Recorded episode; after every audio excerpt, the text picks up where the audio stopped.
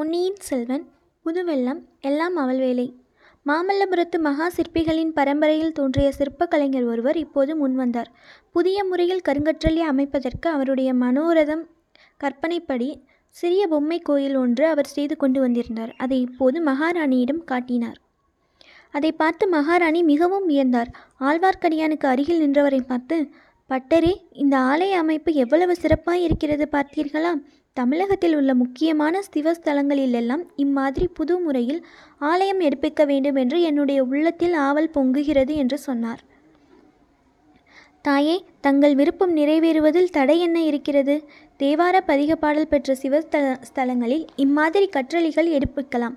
இந்த ஆலய அமைப்பை பார்த்தவுடனே இது பாடல் பெற்ற ஸ்தலம் என்பதை ஜனங்கள் உணர்ந்து கொள்வார்கள்" என்று சொன்னார் ஈசான சிவபட்டர். "ஆமாம், அப்பர் பெருமானும் ஞானசம்பந்தரும் சுந்தரமூர்த்தியும் பாடிய பதிகங்களை எல்லாம் சேகரிக்க வேண்டும்.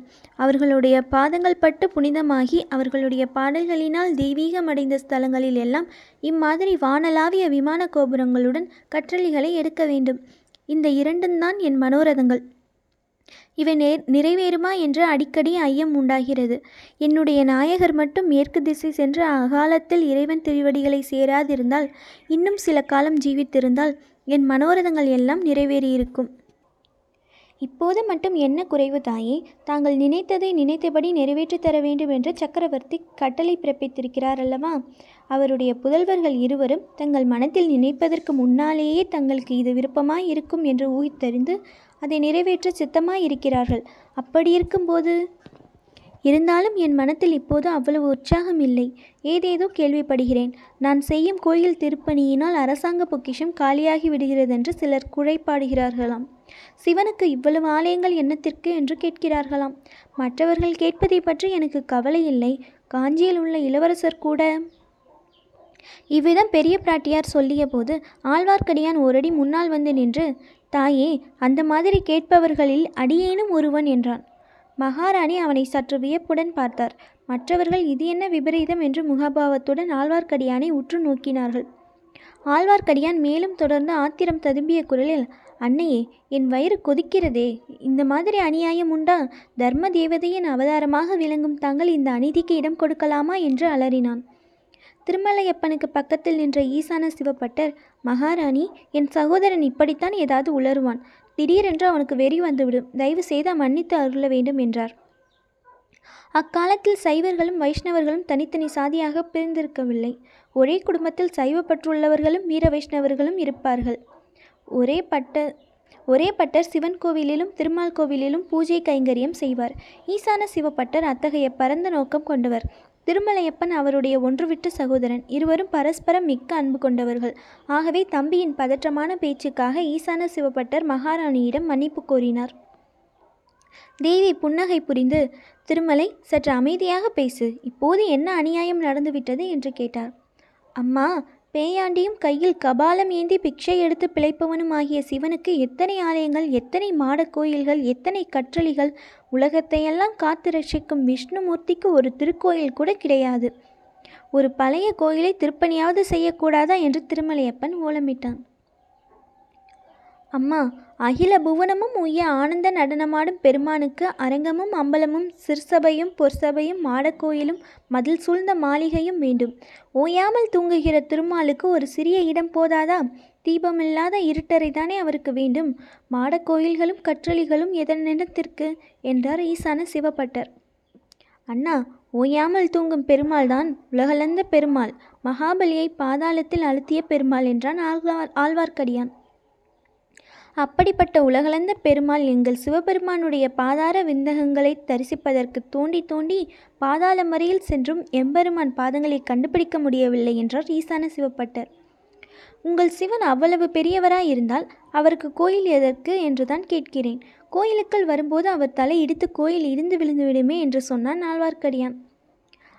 மலவரையர் திருமகள் இதை கேட்டு சிரித்துக்கொண்டே, "உங்கள் சண்டையை கொஞ்சம் நிறுத்துங்கள்.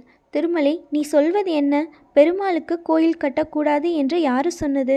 எந்த ஒரு விண்ணகரத்தை புதுப்பிக்க வேண்டும் என்கிறாய்? அதை நல்ல முறையில் சொல்லுவது தானே" என்றார். அம்மணி தங்களுடைய மாமனார் 3 உலகம் கீர்த்தி பெற்ற பராந்தக சக்கரவர்த்தி அவருடைய பட்டப்பெயரால் விளங்கும் திருநாராயணபுரத்துக்கு போயிருந்தேன். அங்கே வீரநாராயண பெருமாள் அல்லும் பகலும் தூங்காமல் கண்மூடாமல் மாகடல் போன்ற வீரநாராயண ஏரியை காத்து அருள் புரிந்து வருகிறார். அத்தகைய பெருமானுடைய கோயிலில் செங்கல் சுவர்கள் இடிந்து விழுந்து வருகின்றன. கோயில் இடிந்தால் ஏரிக்கரையும் இடந்து 100 ஊர்கள் பாலாகிவிடும். வீரநாராயண பெருமாளின் கோயிலை கற்றளியாக்கி திருப்பணி செய்ய வேண்டும் என்றான். ஆகட்டும், செய்வோம். அதை பற்றி விவரமாக என்னிடம் சொல். இவர்கள் எல்லாரும் இப்போது போகட்டும் என்று சோழகுல மூதாட்டி கூறினார். அந்த குறிப்பை உணர்ந்து ஈசான சிவபட்டர் உட்பட அனைவரும் வெளியேறி சென்றார்கள். உடனே செம்பியன் மாதேவி குரலை தாழ்த்தி கொண்டு, திருமலை, யாத்திரையில் எங்கெங்கே போயிருந்தாய்? என்னென்ன பார்த்தாய்? என்னென்ன கேள்விப்பட்டாய்? விவரமாய் சொல்லு. ஏதோ முக்கியமான விஷயம் கொண்டு வந்திருக்கிறாய், அதனால்தான் அப்படி குறுக்கிட்டு பேசினாய் இல்லையா என்று சொன்னார். ஆம் தாயே, முக்கியமான விஷயம் பல கொண்டு வந்திருக்கிறேன். ஆயினும் தங்கள் திருவுள்ளத்தை நோக்கி காத்திருப்பேன். ஆனால் காஞ்சியில் உள்ள இளவரசரை பற்றி ஏதோ சொல்லத் தொடங்கினீர்கள், அதற்காகவே தடை செய்தேன். சற்று முன் இங்கே இருந்தவர்களில் உண்மையானவர் யார், ஒற்றர் யார் என்று யாருக்கு தெரியும்? நாட்டில் எத்தனையோ விபரீதங்கள் நிகழ்ந்து வருகின்றன. எப்போது யாரால் என்ன துரோகம் நடக்கும் என்று சொல்வதற்கில்லை என்றான் திருமலையப்பன். பெரிய பிராட்டி பெருமூச்சு எறிந்தார். ஒரு குடும்பத்தை சேர்ந்தவர்கள், இரத்த பாசம் உள்ளவர்கள் ஒருவரையொருவர் சந்தேகிக்கும்படி ஆகிவிட்டது. ஆதித்த கரிகாலன் ஒரு காலத்தில் என்னிடம் எவ்வளவு விசுவாசம் வைத்திருந்தான்! சொந்த தாயை காட்டிலும் 100 மடங்கு அன்பும் மரியாதையும் கொண்டிருந்தானே, அவன் கூடவல்லவா என் பேரில் ஐயரும்படி ஆகிவிட்டது? திருமலை, என் நாயகருடன் நானும் இந்த மண்ணுலகை விட்டு போயிருந்தால் எவ்வளவு நன்றாயிருக்கும்! என்னை வரக்கூடாது என்று தடுத்து விட்டாரே. இங்கே செய்ய வேண்டிய பணிகளையும் கொடுத்துவிட்டல்லவா போய்விட்டார். என்ன துர்ப்பாக்கியசாலி நான் என்றார். அம்மா, தங்கள் பதி முக்காலமும் உணர்ந்த மகான். கலியுகத்தில் ஜனக மகாராஜாவை போல் இந்த சோழ சிம்மாசனத்தில் வீற்றிருந்தார். தங்களை இருக்கும்படி அவர் சொல்லி போனது இந்த நாடு செய்த பாக்கியம். 100 ஆண்டாக பல்கி பெருகி வரும் இந்த சோழ பேரரசு சகோதர சண்டையினால் நசித்து நாசமாகாமல் காப்பாற்றும் பொறுப்பு தங்களை சார்ந்தது. தங்களாலே தான் அது முடியக்கூடியது. எனக்கு தோன்றவில்லை. என் சொந்த மகன் நான் சொல்வதை கேட்கவில்லை என்று ஏற்பட்ட பிறகு மற்றவர்களை நான் எப்படி கட்டுப்படுத்த முடியும்? இருக்கட்டும், ஒற்றர்களை பற்றி சொன்னாயே, இங்கே யார் ஒற்றர்களை அனுப்பியிருக்க முடியும்? இளவரசன் ஆதித்த கரிகாலன் அனுப்பியிருப்பான் என்று நினைக்கிறாயா?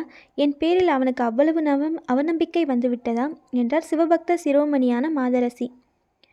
என்னுடைய இரு காதினாலும் கேட்டேன் தாயே. இல்லாவிட்டால் இளவரசர் கரிகாலர் தங்கள் பேரில் ஐயப்படுவார் என்பதை நான் ஒரு நாளும் நம்பியிருக்க மாட்டேன். என்ன கேட்டாய் திருமலை? உன் காதினால் என்ன கேட்டாய்? மாமல்லபுரத்து கற்கோயில் ஒன்றின் அருகில் உட்கார்ந்து அவர்கள் பேசி கொண்டிருந்ததை கேட்டேன். அவர்கள் என்றால் யார்? இளவரசர் ஆதித்த கரிகாலர் 1, திருக்கோவலூர் மலையமான் 2, பல்லவ பார்த்திவேந்திரன் 3. இவர்கள் மூவரும் பேசி கொண்டிருந்தார்கள். இருளடைந்து கோயிலுக்குள் நான் மறைந்திருந்து கேட்டேன். மலையமானும் பார்த்திவேந்திரனும் வெறுங்கு ஆத்திரமாக பேசினார்கள். 2 பழுவேட்டரையர்களும் தங்கள் குமாரர் மதுராந்தக தேவரும் சேர்ந்து சதி செய்து சக்கரவர்த்தியை சிறைப்படுத்தி வைத்திருக்கிறார்களாம். அதில் தங்களுக்கும் சம்பந்தம் இருக்கத்தான் வேண்டும் என்று மலையமான் கூறினார். அதை மற்றவர்களும் ஆமோதித்தார்கள்.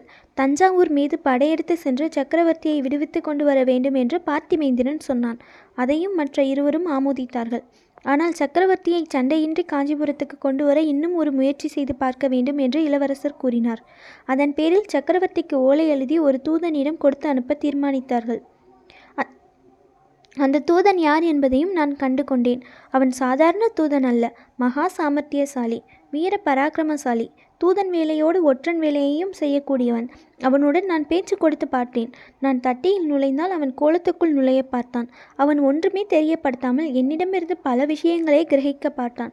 குழந்தை சோதிடர் அவனிடம் தமது கைவரிசையை காட்டினார். அதுவும் பலிக்கவில்லை. பிறகு அவன் தஞ்சாவூருக்கு சென்று சக்கரவர்த்தியிடம் ஓலையை கொடுத்து விட்டான் என்று கேள்விப்படுகிறேன். அப்புறம் என்ன நடந்தது? அதற்கு சக்கரவர்த்தி என்ன மறுமொழி சொன்னாராம்? மறுநாளைக்கு விடை எழுதி தருவதாக சொன்னாராம். அதற்குள் அவன் பேரில் பழுவேட்டரையர்களுக்கு ஏதோ சந்தேகம் வந்துவிட்டது. அவர்களுடைய கட்டுக்காவல்களையெல்லாம் மீறிக்கொண்டு அவன் எப்படியோ தப்பித்து சென்று விட்டானாம். அப்படியானால் அவன் மிக சாமர்த்தியசாலிதான், சந்தேகமில்லை. அப்புறம் நீ என்ன செய்தாய்? காஞ்சிபுரத்திலிருந்து கிளம்பிய பின் நேரே இங்கு வருவதற்காகவே புறப்பட்டேன். வழியில் வீரநாராயணபுரத்தில் பெருமாளை தரிசிக்க தங்கினேன். தங்கிய இடத்தில் பெருமாள் அருளினால் ஒரு பெரிய ரகசியத்தை அறியும்படி நேர்ந்தது. அது என்ன? இன்னும் ஒரு ரகசியமா? ஆம் தாயே, கடம்பூர் சம்புவரையர் மாளிகையில் அன்று இரவு ஒரு பெரிய விருந்து ஒன்று நடந்தது. அந்த விருந்துக்கு பெரிய பழுவேட்டரையர் வந்தார். அவருடன் இளையராணியின் பல்லக்கும் வந்தது. திருமலை, எல்லாம் அவளுடைய செயல்தான். இந்த சோழ நாட்டுக்கு இப்போது நேர்ந்திருக்கும் ஆபத்து அந்த பெண்ணால் ஏற்பட்டதுதான். அவளை நீ சந்தித்து பேச முடிந்ததா? முடியவில்லை அம்மா, முடியவில்லை. தங்கள் கட்டளையின் பேரில் அந்த பெண் பாம்பை என் சகோதரியாக பாவித்து எத்தனை வருஷம் வளர்த்தேன். எங்கெல்லாம் தேடி அலைந்து பிரபந்த பாசுரங்களை கற்றுக்கொண்டு வந்து அவளுக்கு கற்பித்தேன். அதையெல்லாம் நினைத்து பார்த்தால் என் நெஞ்சம் கொதிக்கிறது. பெரிய பழுவேட்டரையரின் ராணியான பிறகு அவள் என்னை பார்க்க கூட மறுக்கிறாள். அதற்காக வருத்தப்பட்டு என்ன பயன்? இந்த உலகத்து மனிதர்களின் காரியங்கள் இப்படித்தான், நினைப்பது ஒன்றும் நடப்பது ஒன்றுமாக முடிகிறது. அப்புறம் கடம்பூரில் என்ன நடந்தது? பல்லக்கிலே வந்தவள் நந்தினிதான் என்று எண்ணிக்கொண்டு எப்படியாவது அவளை சந்திப்பது அல்லது ஓலை எழுதி அனுப்பியாவது எச்சரிக்கை செய்வது என்ற உத்தேசத்துடன் கடம்பூருக்கு சென்றேன். பெரும் அபாயத்துக்கு துணிந்து கடம்பூர் சம்பு மாளிகையின் வெளிச்சுவரில் ஏறி குதித்தேன். அப்போதுதான் அந்த அதிசயமான மர்ம ரகசியம் தெரிய வந்தது. திருமலை, உன் வழக்கமே இப்படித்தான். மேலும் மேலும் ஆவலை கிளப்புவாயை தவிர செய்தியை சொல்ல மாட்டாய். அது என்ன அப்படிப்பட்ட அதிசயமான மர்ம ரகசியம்? மன்னிக்க வேண்டும் தாயே, அதை சொல்லுவதற்கே தயக்கமாயிருக்கிறது. மூடு பல்லக்கில் இருந்தது பழுவூர் இளையராணி அல்ல. பழுவேட்டரையர் தாம் போகும் இடமெல்லாம் இளையராணியை அழைத்து கொண்டு போகிறார் என்று நாம் எல்லோரும் எண்ணிக்கொண்டிருந்தோமே, அது பெரிய தவறு. பழுவேட்டரையர் பின் மூடு பல்லக்கில் யாரை வைத்து அழைத்து போகிறார்? அந்த கிழவரின் பெண் சபலத்துக்கு அளவே இல்லையா? மூடு பல்லக்கில் இருந்தது ஸ்திரீ அல்ல தாயே. ஸ்திரீ இல்லை என்றால் எந்த ஆண்மகன் அப்படி மூடு பல்லக்கில் மறைந்து கொண்டு வருவான்? மன்னிக்க வேண்டும் அம்மா, மூடு பல்லக்கில் மறைந்து வந்தது தங்களுடைய திருக்குமாரர் மதுராந்தக தேவர்தான். செம்பியன் மாதேவி சிறிது நேரம் திகைத்து நின்றுவிட்டார். கடவுளே, நான் செய்த குற்றத்துக்கு இவ்வளவு பெரிய தண்டனையா என்று தமது வாய்க்குள்ளே சொல்லிக்கொண்டார். பிறகு ஆழ்வார்க்கடியான் சம்புவரையர் மாளிகையில் அந்த ராத்திரியில் நடந்த சதி கூட்டத்தை பற்றி சொன்னான். அதை கேட்டு அம்மாதரசி அடைந்த மனத்துயரை சொல்லி முடியாது. ஐயோ என் மகனே, உன்னை சிவஞான செல்வனாக வளர்க்க முயன்றேனே, அதன் பயனா இது? சோழ பெருங்குலத்துக்கு உன்னால் இத்தகைய அபகீர்த்தியா நேர வேண்டும்? சோழ பேரரசுக்கு இத்தகைய பெருந்தீங்கு உன்னாலேயா ஏற்பட வேண்டும் என்று புலம்பினார். பின்னர், திருமலை, மறுபடியும் என்னை பார்த்துவிட்டு போ. அதற்குள் குந்தவியிடம் பேசி இந்த பெரும் விபத்தை எப்படி தடுக்கலாம் என்று யோசித்து சொல்லுகிறேன் என்றார். தாயே, இளவரசியிடம் கூட தாங்கள் இதை பற்றி பேசாமல் இருப்பது நல்லது. ஏன், அவளை பற்றி கூட ஐயப்படுகிறாயா என்ன? அது இயற்கைதானே அம்மா. ஆதித்த கரிகாலரின் அருமை சகோதரிதானே அவர். அதனால் என்ன திருமலை? சூரியன் மேற்கில் உதயமாகி கிழக்கே அஸ்தமித்தது என்று கூட சொன்னாலும் நம்புவேன். சிவபெருமானை காட்டிலும் திருமால் பெரிய தெய்வம் என்று நீ சாதிப்பதை நம்பினாலும் நம்புவேன். ஆனால் குந்தவையின் பேரில் குற்றம் சொன்னால் நம்ப மாட்டேன்.